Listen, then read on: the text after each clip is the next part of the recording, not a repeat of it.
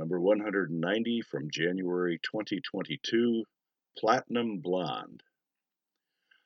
My wife Deborah was looking at some pictures of our family and commented, Look at how white your hair is now.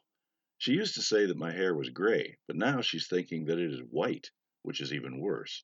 I have always maintained that I am tinting my hair platinum blonde and can always let it grow out to its natural brown if it gets to be too much trouble to keep tinting it platinum.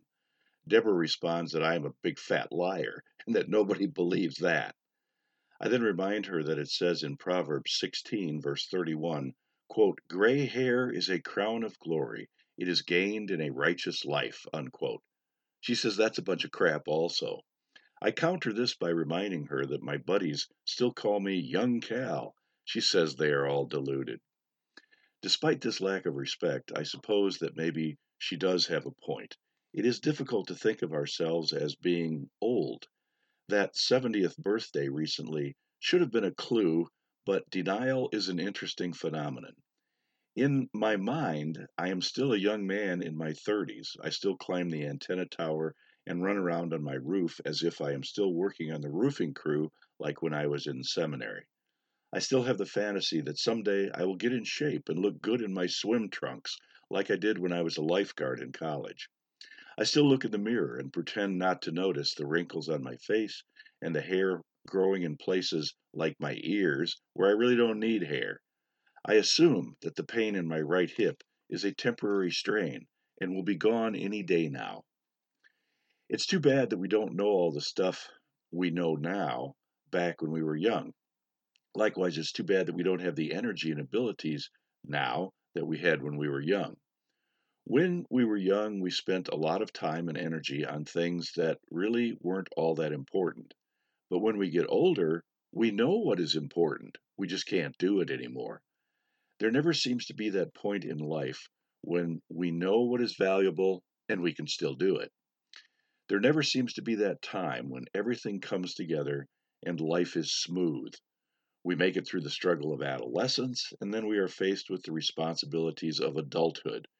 We worry about the safety of our children when they are little and helpless, and then we worry even more when they start driving vehicles and are dating. We work and plan for our future retirement, and then realize when we get there that we really aren't interested in all the stuff that we thought would be so neat. We were always going to travel and see the world, but now we can only make it from the big chair to the kitchen and back and find it easier to just see the world on the travel channel on TV. We struggled and saved, only to find that it all goes for medical bills and the price of a stay at the nursing home. Shouldn't there be at least one or more times in our lives when there is no struggle or worry and we find that balancing point of peace and serenity? The answer to that apparently is no, there is not. Jesus said to his disciples, quote, In this life you will always have troubles, unquote. There will always be something that we will be struggling with on this side of the grave. We will never have arrived until we do finally arrive to be with the Lord in eternity. Nor does it make any difference if we have tried to follow the Lord and be faithful. Christians are not exempt from the struggles that other folks have. Jesus said, quote, Rain falls on the righteous and also on the wicked. Unquote.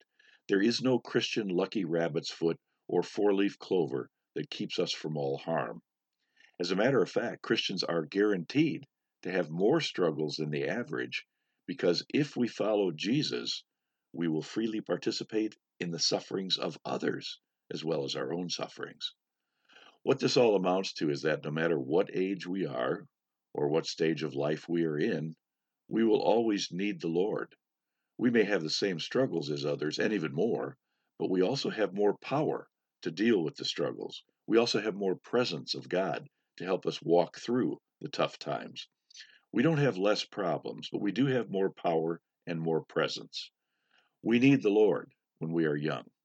We need the Lord when we get old. We need the Lord in between. We just need the Lord.